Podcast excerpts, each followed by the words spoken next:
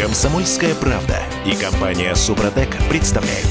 Программа «Мой автомобиль». Всем привет, это радио «Комсомольская правда». Я Дмитрий Делинский. Я Алена Гринчевская. А Андрей Олег Осипов, редакторы портала Осипов точка про у нас на связи. Андрей Олег, привет. Здравствуйте. Добрый день, дорогие друзья. Добрый день. Ну что, как вы готовитесь к летнему сезону поездок куда-нибудь, хотя бы куда-нибудь? Мы всегда готовы, мы же вышли из пионерии. Но никуда не поедем, надо а... честно сказать. И никому не рекомендуем, потому что это лето, видимо, обойдется без автомобильных путешествий. Даже к сожалению. По, даже по России. Моему, даже по России. Я так mm-hmm. полагаю, что это будет безопаснее. Слушайте, но а в- просто... вот мы с семьей планируем все-таки объехать вокруг Ладожского озера, ну потому что отпуск нужно на что-то тратить. Не сидишь же в четырех стенах, разговаривая с этими стенами. Но поскольку вы не пересекаете границ регионов... А, пересекаем. Это, это Карелия. Ленобласть, Карелия. Я бы на вашем месте поинтересовался, нет ли там каких-нибудь особых режимов. И не засадят ли вас на пару недель в карантин. А то отпуск твой продлится, Дима, еще на две недели с плюсом. Я думаю, кто-то будет счастлив. Вообще, в, в эпоху абсолютных непоняток, я бы так это назвал, лучше не рисковать, если можно воздержаться. Но, с другой стороны, Ладожское это озеро прямо у вас под боком. И красивое там уже. И грех было бы, конечно, не съездить. Mm-hmm. Ну, вообще, с этими, с этими режимами изоляции, конечно, ситуация очень грустная, потому что мы, как люди, живущие в Москве, в Москве сейчас, по-моему, ставится большой социальный эксперимент. Мало того, что всех обелетили этими пропусками, так теперь хотят еще, чтобы в обязательном порядке мы на улице передвигались исключительно в масках и в перчатках. И если это не будет, то типа за это тоже будут штрафовать. Хочу заметить, что перчатки в Москве не купить до сих пор. Причем в Москве проблема с перчатками. Маски продаются теперь на каждом углу, а вот перчатки нормальные купить достаточно проблематично. Ну что ж, достанем зимние варежские. Будем готовиться, кстати, к новым штрафам. Давайте об этом сейчас и поговорим. Форсаж дня. Слушайте, по поводу масок, прежде чем мы начнем разговаривать про штрафы, по поводу масок, вот вы говорите варежки, а карнавальные маски сойдут?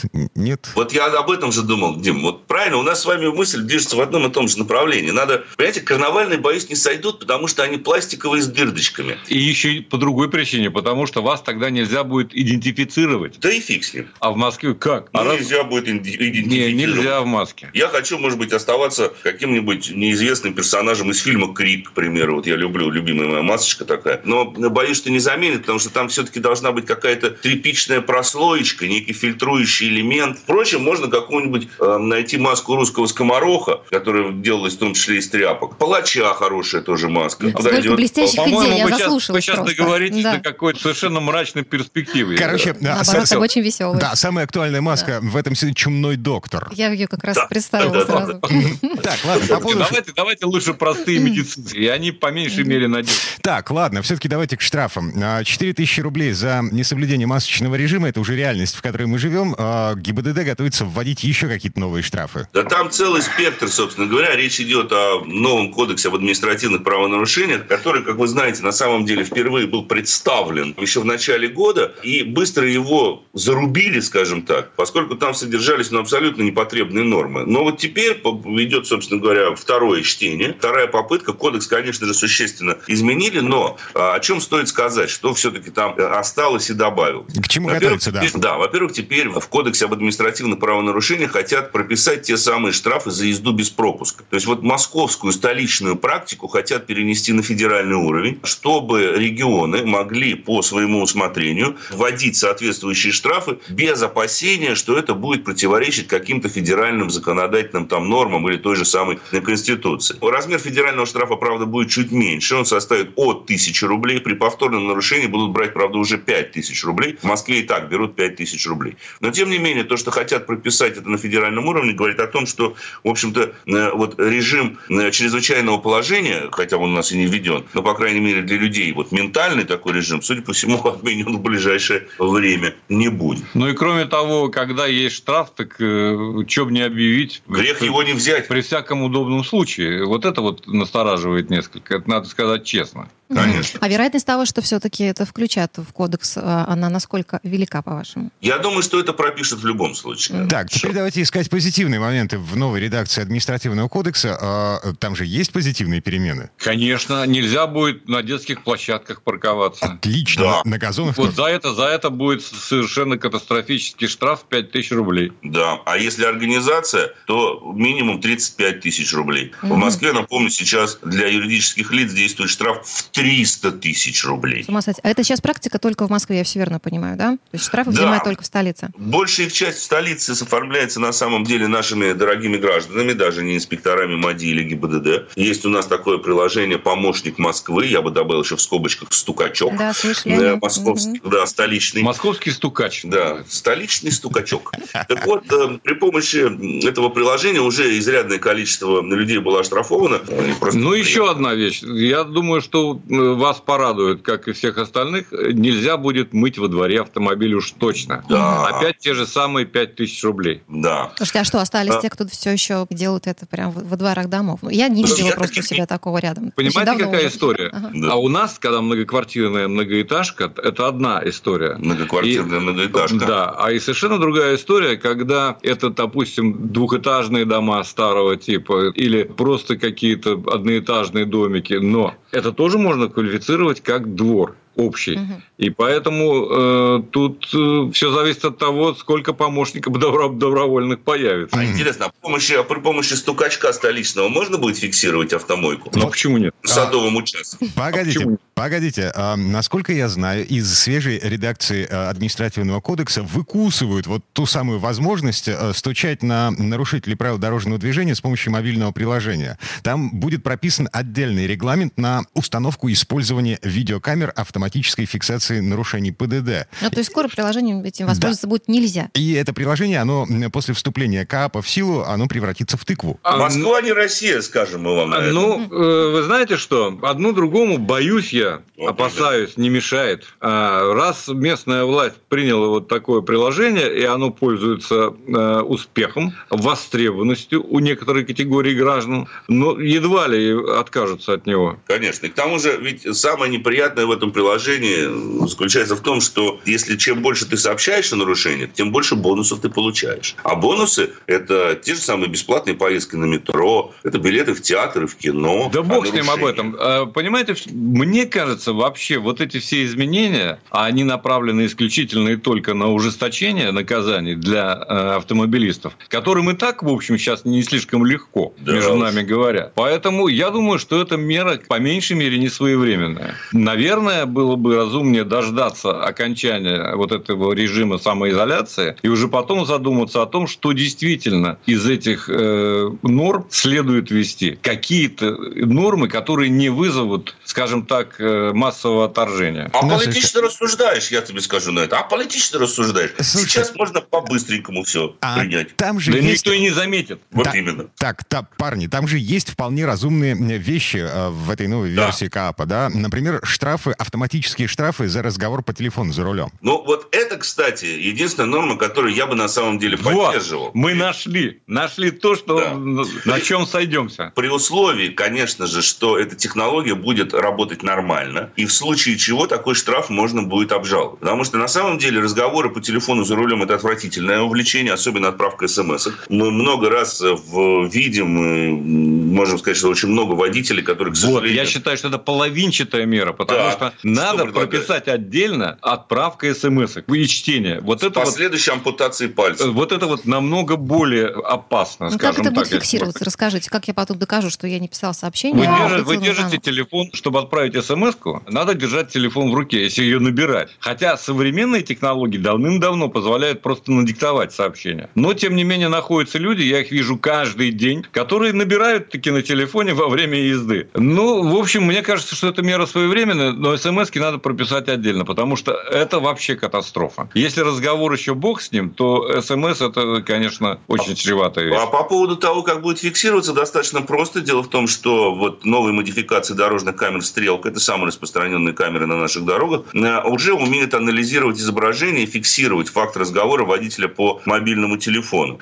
Эти устройства, конечно, сейчас проходят тестирование и обучение нейросети. Нам говорят о том, что это будут некие нейросети, которые будут распознавать все это дело. Но, в принципе, та точность картинки, которая сейчас получается с дорожных камер, позволяет очень четко зафиксировать, держал ли телефон человеку ухо или нет. Да, возникает... а, Ален, е- если ты, допустим, решила почесать бровь или ухо... да, с телефоном в руке, если так случайно. Камера распознает, есть у тебя телефон в руке в этот момент или нет. Я, я правильно понимаю? Именно.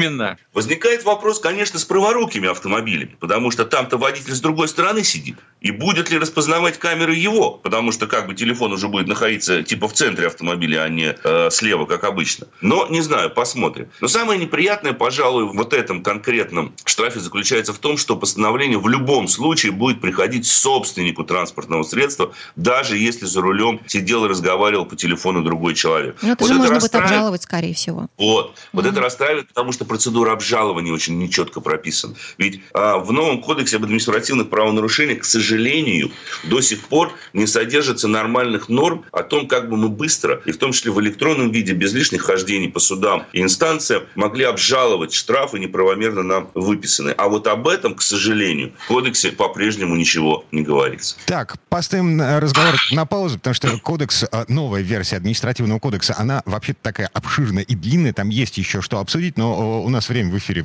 к сожалению, закончилось. Андрей Олег Осипов, редактор портала Осипов.про. Парни, спасибо. Спасибо. Спасибо вам, всего доброго. Счастливо, берегите себя. А взаимно. Вернемся в эту студию буквально через пару минут. Но мы вернемся после небольшой паузы. К нам присоединится автомеханик, ведущий программы «Утилизатор» на телеканале ЧЕ Юрий Сидоренко. Ну, по совместительству Юра еще и страховой агент. Будем говорить о подводных камнях ОСАГО, о том, когда эти полисы не работают. «Комсомольская правда» и компания «Супротек» представляют. Программа «Мой автомобиль».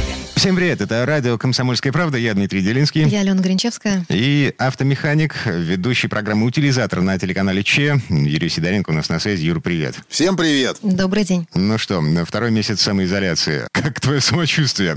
Стены с тобой еще не разговаривают?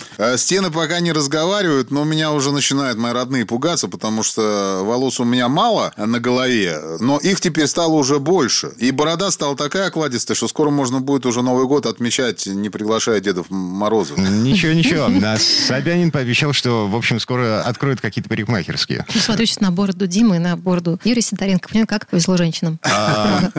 Простите, Гарри. Да, мы не будем ничего говорить про то, сколько времени ты тратишь на косметику каждый день. Особенно в условиях самоизоляции и всех процедур.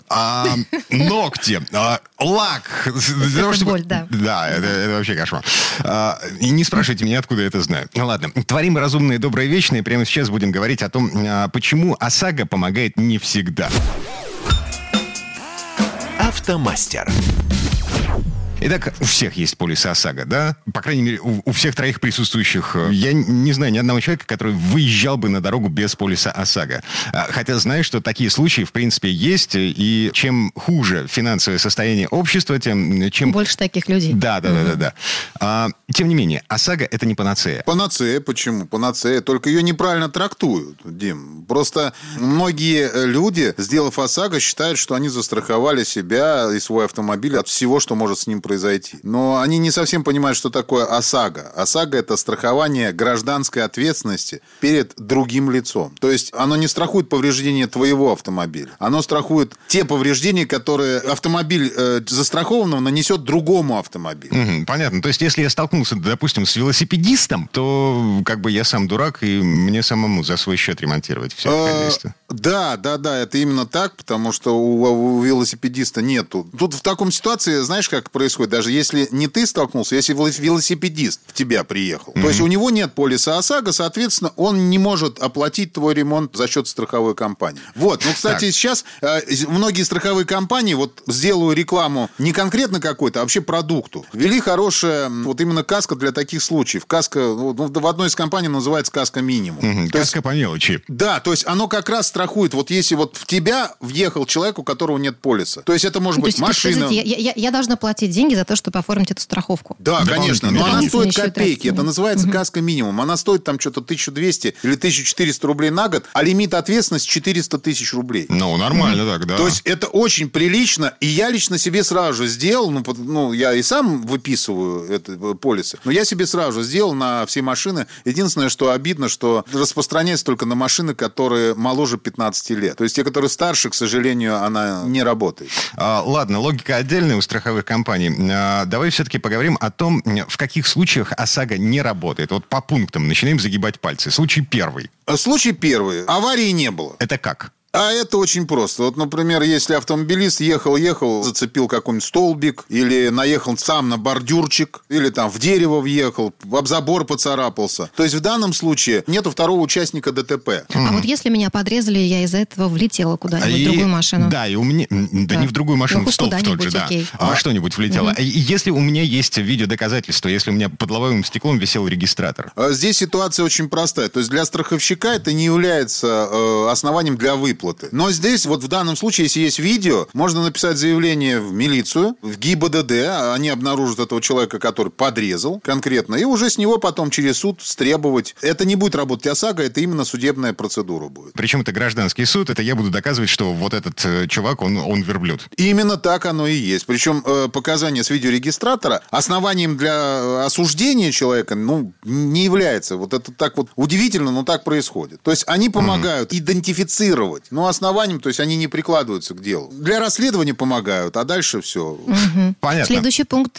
давайте рассмотрим. Вот если парковка, что случилось с машиной моей там? Если, опять же таки, если на парковке случилось два транспортных средства стукнулись, угу. ну, то есть при движении, то есть не один стоял, а второй там дверь открыл и ударил его машину. Нет, если один выезжал, а второй там ехал, и вот они зацепились. Вот при этом ОСАГО может работать. А вот если, например, машина стоит, я выхожу из машины и дверью своей ударил другую машину, то здесь ОСАГО не работает. То есть, если я оставил машину на парковке, утром пришел и обнаружил на ней царапину, и рядом э, стоит машина, которая меня поцарапала, то это, опять же, э, гражданский иск, э, и ОСАГО здесь не работает. ОСАГО здесь не работает. В... Прикольно. Вот, например, тоже еще очень такая интересная вещь, это повреждение автомобиля, которое наносится из-за стихийного бедствия. Это часто ко мне обращаются люди и спрашивают, что делать, так как у меня страхование одно из направлений моего автосервиса. Я говорю, вот если на вашу машину упало дерево, то вам надо обращаться не в страховую компанию. Я имею в виду по ОСАГО. Если есть каска, это другая история. По ОСАГО бесполезно, потому что с дерева нельзя стребовать. У него нет полиса ОСАГО. Или э, льдышка, которая сверху упала на машину. То же самое. Это надо отписать иск, опять же таки, в управляющую компанию, которая обслуживает этот район, где наход... находилось это дерево. Почему они его не спилили? Но сначала нужно вызвать э, кого? Э, ГИБДД или участкового? Э, вызывается того, что... милиция. А, то есть э, абстрактно мы звоним по телефону сто двенадцать, говорим, на меня упало дерево, и кто приезжает, тот приезжает. Э, вызывать надо именно милицию, потому что ГИБДД, оно не приедет. Просто-напросто, угу. потому что нету ДТП. А им, да. а, они не приезжают там, где нет ДТП. Вот. Но в любом случае надо вызывать милицию и, соответственно, дозваниваться в управляющую компанию, и оттуда тоже человека вызывать. Делать специальную фото-видеофиксацию. Угу. Хорошо. Значит, для страховой компании, что сосед на парковке, что упавшее дерево, в общем, это все стихийное бедствие, ОСАГО не работает. Не касается. Да. Да, они, угу. оно не работает здесь. Хулиганы – это Жаль. тоже стихийное бедствие? Хулиганы – это тоже стихийное бедствие. И тоже это все э, прерогатива сотрудников полиции. Угу. То есть, если мне разбили стекло, колесо прокололи, я что делаю? Фотографирую надо, это все? Это все надо фотографировать, опрашивать угу. свидетелей, которые могут показать на кого-то. И, соответственно, писать заявление в полицию. И дальше все это дело раскручивается. Из хулигана конкретно, если он может платить, если он не может платить, то если он несовершеннолетний, то с его родителями требуются это деньги через суд. Только через суд. И ОСАГО здесь никакого отношения к этому не имеет. Следующий палец э, загибаем на машину, испортили на автомойке. Ну, поцарапали, да? Не только на автомойке, на станции техобслуживания, заправки, в конце концов.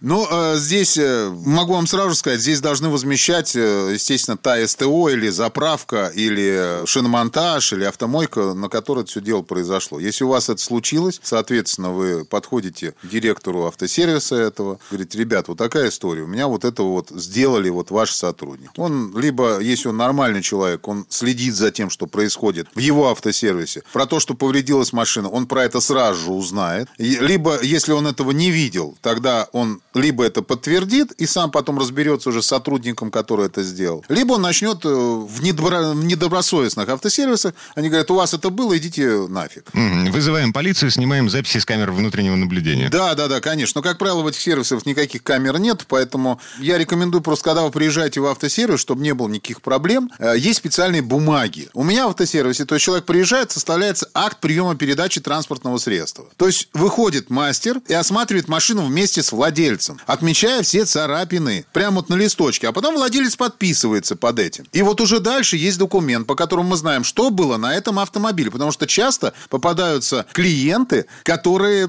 ну, со своим злым умыслом хотят свалить на сервис то, что то они сделали при, сами. Приписывают бедным автомеханикам да, уже да, имеющиеся да. проблемы. Да что непринужденно. И это бывает а, очень ужас. часто, а многие даже просто не знают, что у них это на машине было. То есть угу. мы, мы же, когда с утра выходим, мы же не обходим машину всю по кругу, не внимательно, детально не осматриваем ее. Почему обходим? Меня папа научил именно это делать каждое О, утро. Господи, слушай, я приехал на мойку, помылся и да. обнаружил столько всего нового на кузове своей машины. Чаще мыть машину, Дима. Вот, видимо, да. Так, ну и финальная точка. ОСАГО действует на территории России. Для того, чтобы выезжать за границу, нам нужна специальная отдельная бумажка за отдельные деньги. Называется «Зеленая карта». Да, да, да. И здесь очень часто бывают заблуждения, потому что, ну, понятно, когда люди там едут действительно там в Европу, например. Ну, они понимают, что они выезжают за границу. Но, друзья мои, за границей так считается Белоруссия, за границей считается и Украина, и все республики, которые раньше входили в Советский Союз, это тоже за граница. Визы там не требуются, соответственно, для того, чтобы оформить визу, страховка не нужна, пересечение границы никак не регламентировано, mm-hmm. то есть ты проезжаешь границу э, не через контрольно-пропускной пункт, и, соответственно, нет людей, которые спрашивают у тебя,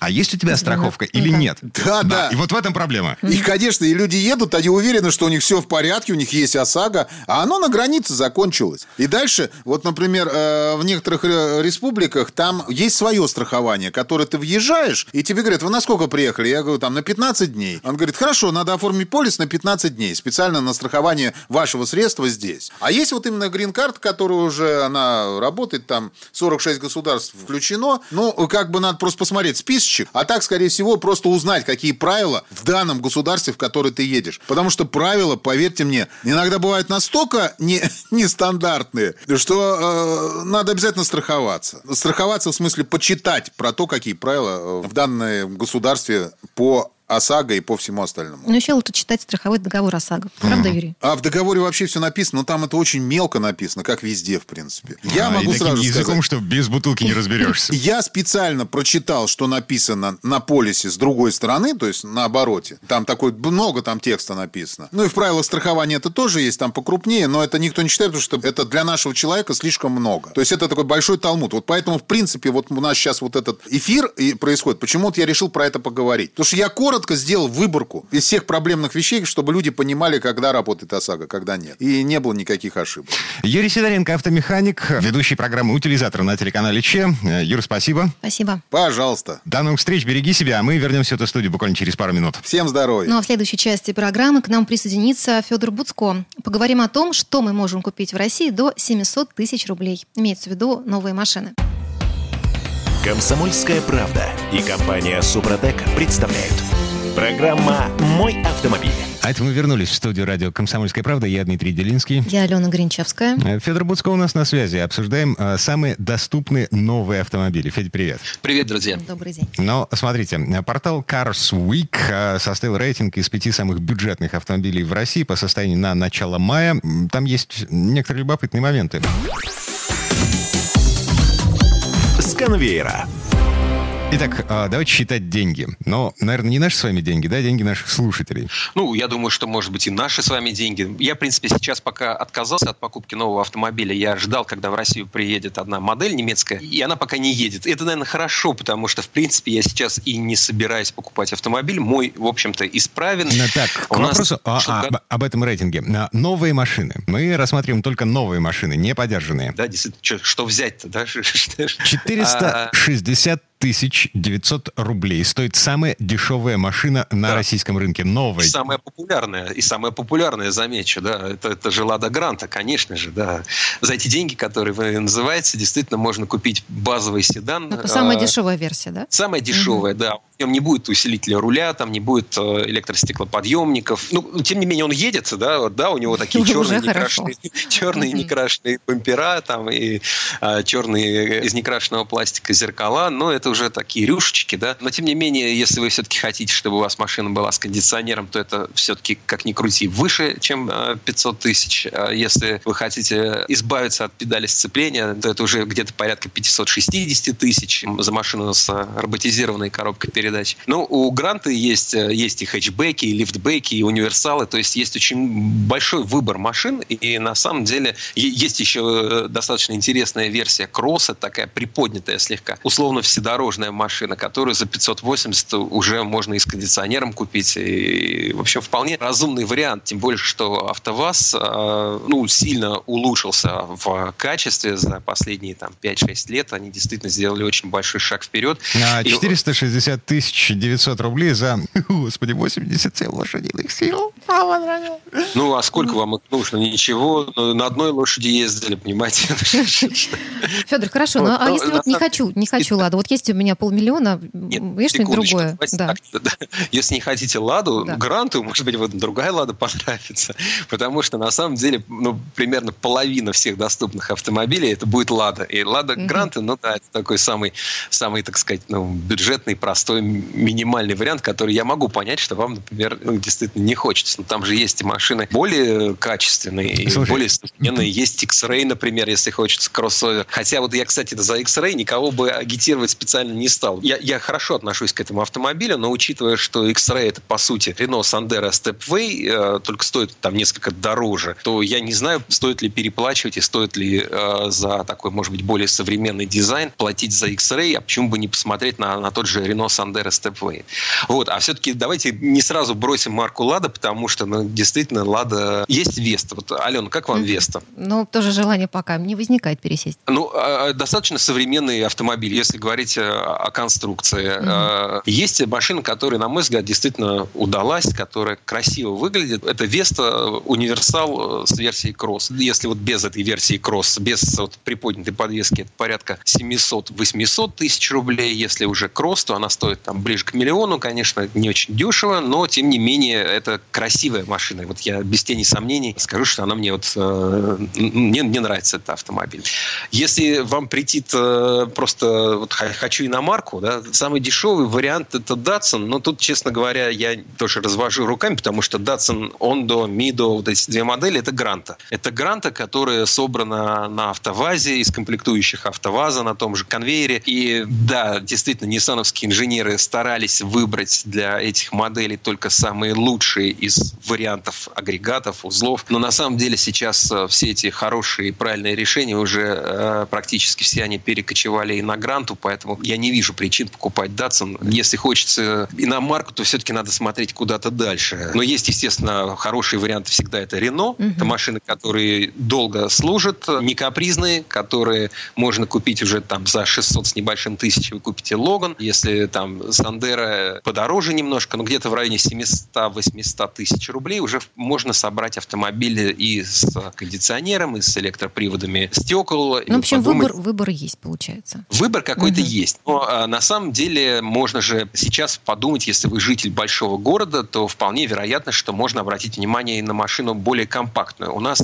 вот этот А-класс традиционно не пользовался спросом, и, и, и как-то интерес к нему все затухал, затухал, затухал. Ну, то есть, когда пропали Матисы, то дальше, по сути, там остался один игрок. Ну, такой серьезный игрок. Это Kia Picanto. Машина очень хорошая, удобная, просторная. Если мы говорим не о людях, которым не посчастливилось сесть на заднее сиденье, а если мы говорим о водителе и пассажире на переднем сиденье, это просторный автомобиль, удобный, эргономичный. На нем действительно очень приятно ездить. А если вы хотите машину с автоматом, я подозреваю, что на Kia Picanto многие захотят автомат, то это порядка восемьсот тысяч. Если это механическая коробка передач, то, в принципе, и за семьсот уже что-то можно посмотреть. Слушай, еще у нас... а, да, к вопросу да. о Матисах. Они же перелицевались. Узбеки сейчас выпускают машины под маркой Равон. Да, но дело в том, что вот с ними... Э, это, в принципе, неплохие автомобили. Это машины, которые изначально в разных странах назывались «Шевроле», назывались «Део». Они, конечно же, не современны, но, тем не менее, они вполне достойны и вполне могли бы подойти. Но дело в том, что сейчас у нас Равонов практически не осталось. Номинально эта марка присутствует, но вот если вы начнете обзванивать дилеров, то выясните, что вот где-то там на складе пара машин, и все, пока нет. Вот, может быть, что-то приедет, но, опять же, из-за нынешней вот этой карантинной ситуации непонятно. То есть, фактически этих машин нет. А так, да, действительно, за семьсот тысяч можно было бы купить эр два. Это вот такая маленькая машинка, которая до этого называлась, например, Chevrolet Spark. Она, она вполне достойная, на ней приятно ездить, если вам не требуется покорять там какое-то бездорожье. Это машина машин, на которые стоит обратить внимание. Так. Потому что все остальное дороже, да, потому что, конечно, есть, ну, понятно, можно просто посмотреть в рейтинг продаж российский и понять, что брать, да, что берут. Volkswagen Polo, который вот-вот обновится. Ну, вот где-то летом появится уже Polo нового поколения. Это будет не седан, а лифтбэк. То есть у машины будет крышка багажника открываться вместе со стеклом. Более практичный вариант, если вам нужно грузить туда детскую коляску или там что-то другое габаритно. Конечно, есть Solaris и Rio, но Rio традиционно чуть дороже в базовой версии, да, то есть понятно, что Hyundai и Kia — это одна группа, Solaris и Rio — это близнецы-братья, но тем не менее корейцы всегда их разводят, вот так маркетингово разводят на рынке, и поэтому если вам нужен самый дешевый автомобиль, то это будет Solaris, потому что Rio даже уже базовый будет иметь кондиционер и будет стоить дороже. Solaris можно там тысячи за семьсот пятьдесят посмотреть, а Rio — это уже восемьсот. Возможно, что эти пятьдесят тысяч как раз и играют большую разницу для покупателя. И, конечно, есть еще китайские модели, но я, честно говоря, бы сейчас не советовал проводить такие эксперименты. Да? А, то есть самые дешевые сейчас, насколько мне известно, это Chery Tiggo три. Но это старый автомобиль, это, это машина, которая проектировалась ну, где-то там на рубеже веков, выпускалась. И, в общем, говно и палки. Ну, в общем, это не, я, я бы не стал сейчас советовать проводить эксперименты. Если уже нужен внедорожник, ну тогда смотрите на внедорожники. Может быть, это Лада четыре на четыре. Да? Понятно, что упрекать сначала китайца за то, что он был создан там двадцать лет назад, а потом рекламировать Ладу, которой пятьдесят лет, немного странно. Несмотря на большие усилия советской, а потом российской инженерной школы по улучшению и модернизации всего на свете, тем не менее, понятно, что эта машина такая довольно специфическая. Федор, ну а внедорожник и дешевый внедорожник вообще, это реальность? Дешевый внедорожник, скажите мне, есть такое? Ну, Крета. Ну, дешевого нет, потому что сейчас, я не знаю, дешево — это вообще не то слово, когда ты покупаешь новую машину, не хочется же купить дешевую машину. Uh-huh. Может быть, хочется купить доступную, выгодную, какую-то, а, так сказать, привлекательную по цене, но дешевая... Ну, хорошо, давайте про доступный внедорожник. Ну, давайте, если вы не хотите Ладу четыре на четыре, в народе Ниву за пятьсот шестьдесят тысяч рублей, то стоит смотреть, и не хотите Шевроле Ниву, которая стоит там примерно на сто тысяч дороже, uh-huh. да, то это Renault Duster, конечно же, это действительно удачный автомобиль, семьсот пятьдесят тысяч. Ну, естественно, это передний привод, естественно, это там так называемая барабанная комплектация, ну, то есть голый автомобиль, по сути. Но, тем не менее, это машина, которая будет служить верой и правдой, и после этого, когда вы решите с ней расстаться, она будет продана за приличные деньги. Ну, если вы, конечно, по болотам где-то не ушатаете. Если нужен полный привод, то это где-то уже к девятьсот тысячам приближается такая машина, если мы говорим о Дастере. Угу. Слушай, а, а есть разница между Renault Duster и Nissan Terrano? Разница есть, и лучше покупать Duster. Серьезно? Потому что, ну, Nissan Terrano дороже. Они сразу так тоже их, вот как Kia Rio и Hyundai Solaris разводились, так сказать, на маркетинговом поле, то Duster и Terrano разводились гораздо сильнее. То есть Terrano, который получил бампер и фары, и решетку радиатора, как будто он уже большой, серьезный и дорогой Nissan, оказался очень сильно дороже. Поэтому на него смотреть сейчас, вот когда мы обсуждаем, что взять подешевле, нет никакого резона. Единственный момент, что мы вот обсуждаем эти цены и забываем сказать о важном. Хороший покупатель, который хочет сэкономить, обязательно торгуется. Ничто не мешает, если, конечно, в вашем городе есть более одного дилера данной марки или похожих марок, ездить к одному и получить у него предложение. Можно сейчас даже не ездить, сейчас все работают онлайн. Получить предложение у другого, сравнить их, сообщить первому о том, что второй сделал более выгодное предложение. У меня был такой опыт, когда я покупал автомобиль и ездил между двумя автосалонами четыре раза. И э, последним мне сказали: ребята, вы нам выкручиваете руки, это уже просто за гранью добра и зла, но мы сделаем все для того, чтобы вы не купили машину у наших главных конкурентов. И они действительно сделали очень привлекательную цену. Um... Федор Буцко. Арбуз. Я уже, да, да. Я, уже, я уже начинаю Дима сомневаться в том, э, в том, не еврей ли Федор Буцко. Среди трех богатырей Илья Муромец еврей. Спасибо огромное. Спасибо, Федор. Да, и до связи. Всего вам доброго, друзья. Мы вернемся через пару минут. В следующей части программы у нас журналист и летописец мирового автопрома Александр Пикуленко. Речь пойдет о первом послевоенном автобусе ЗИС сто пятьдесят четыре. «Комсомольская правда» и компания «Супротек» представляют. Программа «Мой автомобиль». А это мы вернулись в студию радио «Комсомольская правда». Я Дмитрий Делинский. И Алена Гринчевская. В этой четверти часа у нас традиционная история от Александра Пикуленко. На этот раз речь пойдет о первом послевоенном автобусе ЗИС сто пятьдесят четыре. Предыстория. Первым советским серийным автобусом вагонной компоновки с цельнометаллическим несущим кузовом стал ЗИС сто пятьдесят четыре. Это огромный рывок вперед, но судьба автобуса сложилась не слишком удачно. Проектирование новой машины началось в марте тысяча девятьсот сорок шестого года. В мае было организовано специальное ка бэ автобусов. В качестве основных прототипов взяли современные на тот момент американские автобусы джи эм си и мак. ЗИС не имел опыта создания несущих секционных вагонных кузовов из алюминиевых сплавов. Для этого с Тушинского завода были привлечены специалисты авиационной промышленности. Кузов рассчитывался на массовые перевозки при сроке амортизации восемь-десять лет. Многие узлы были унифицированы с другой новинкой завода – грузовиком ЗИС сто пятьдесят. В частности, основные элементы переднего и заднего мостов, карданного вала, рессор, рулевого управления, пневматическая система тормозов было заимствовано именно оттуда. Важнейшая особенность автобуса ЗИС сто пятьдесят четыре – автоматическая бесступенчатая электротрансмиссия, не применявшаяся ранее в отечественном автобусостроении. Она невероятно облегчала управление, придавала автобусу невиданную ранее плавность хода. Важно отметить, что подобная конструкция очень сложна в производстве, тем более в то время, так что данное решение можно было расценить как очень смелый шаг вперед. На московском заводе «Динамо» были созданы тяговые генераторы и электродвигатели, во многом унифицированы с новой серией агрегатов для троллейбусов, трамваев и метро. В конструкции ЗИС сто пятьдесят четыре впервые применили некоторые устройства, получившие впоследствии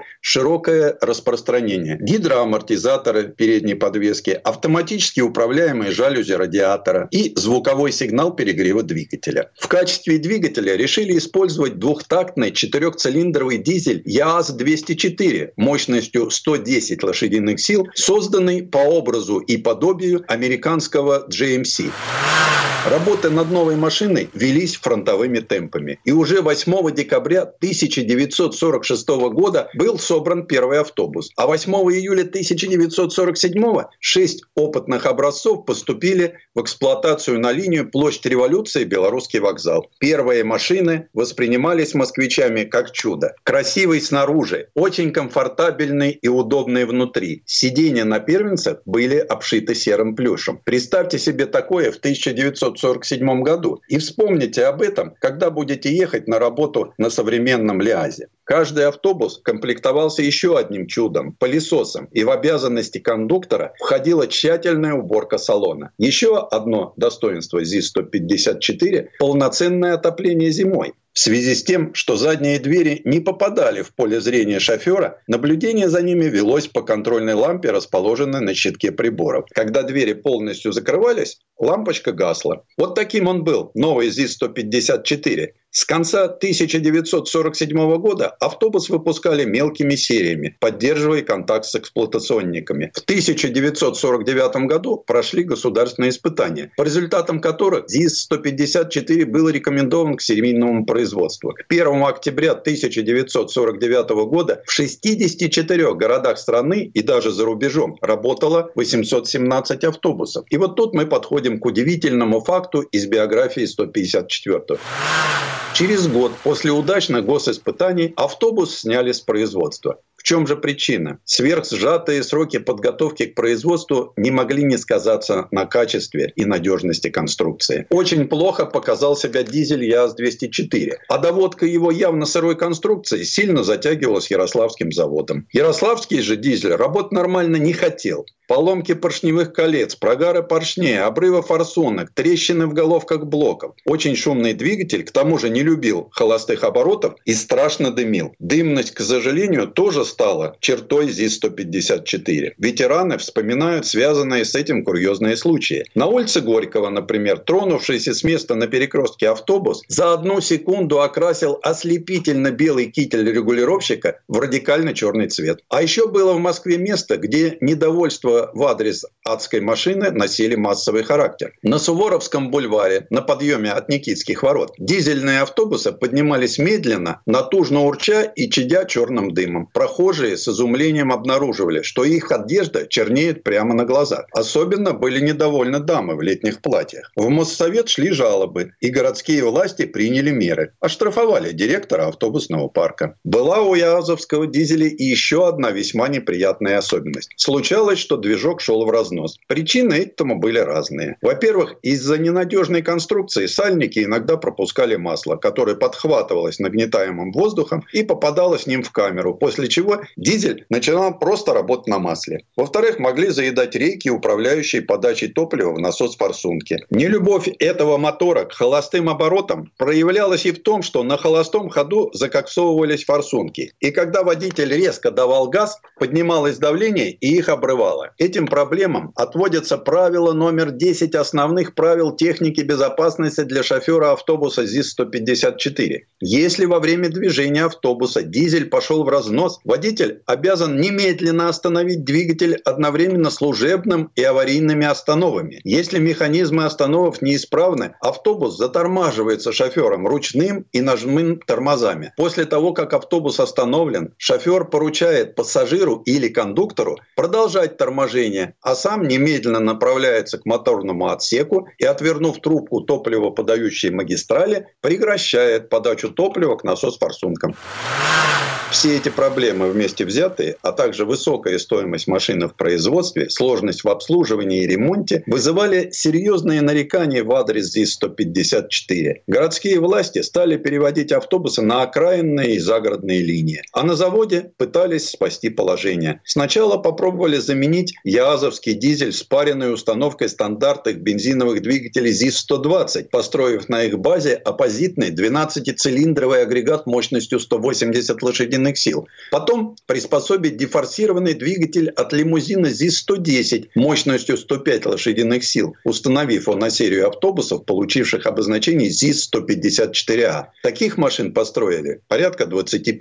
Но легковой двигатель не был рассчитан на постоянную работу с большой нагрузкой, расходовал очень много дорогостоящего бензина и быстро ломался. Ярославский завод ничего лучше своего дизеля ЯАЗ двести четыре предложить не мог. И других подходящих двигателей не оказалось. В результате всего вышесказанного ЗИС сто пятьдесят четыре был снят с производства в тысяча девятьсот пятидесятом году, уступив место более простому и дешевому ЗИС сто пятьдесят пять с пятиступенчатой механической трансмиссией и основными агрегатами от шасси грузовика ЗИС сто пятьдесят.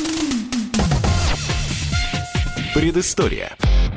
Сан Саныч, спасибо. Это был Александр Пикуленко, летописец мировой автомобильной индустрии. От себя добавлю, что всего было выпущено тысяча сто шестьдесят пять автобусов ЗИС сто пятьдесят четыре. На сегодня на ходу остался только один экземпляр, найденный на дачном участке в подмосковных Мытищах. Его отреставрировали и держат сейчас в музейной коллекции Мосгортранса. И у нас на этом все на сегодня. Алена Гринчевская. Дмитрий Делинский. Берегите себя.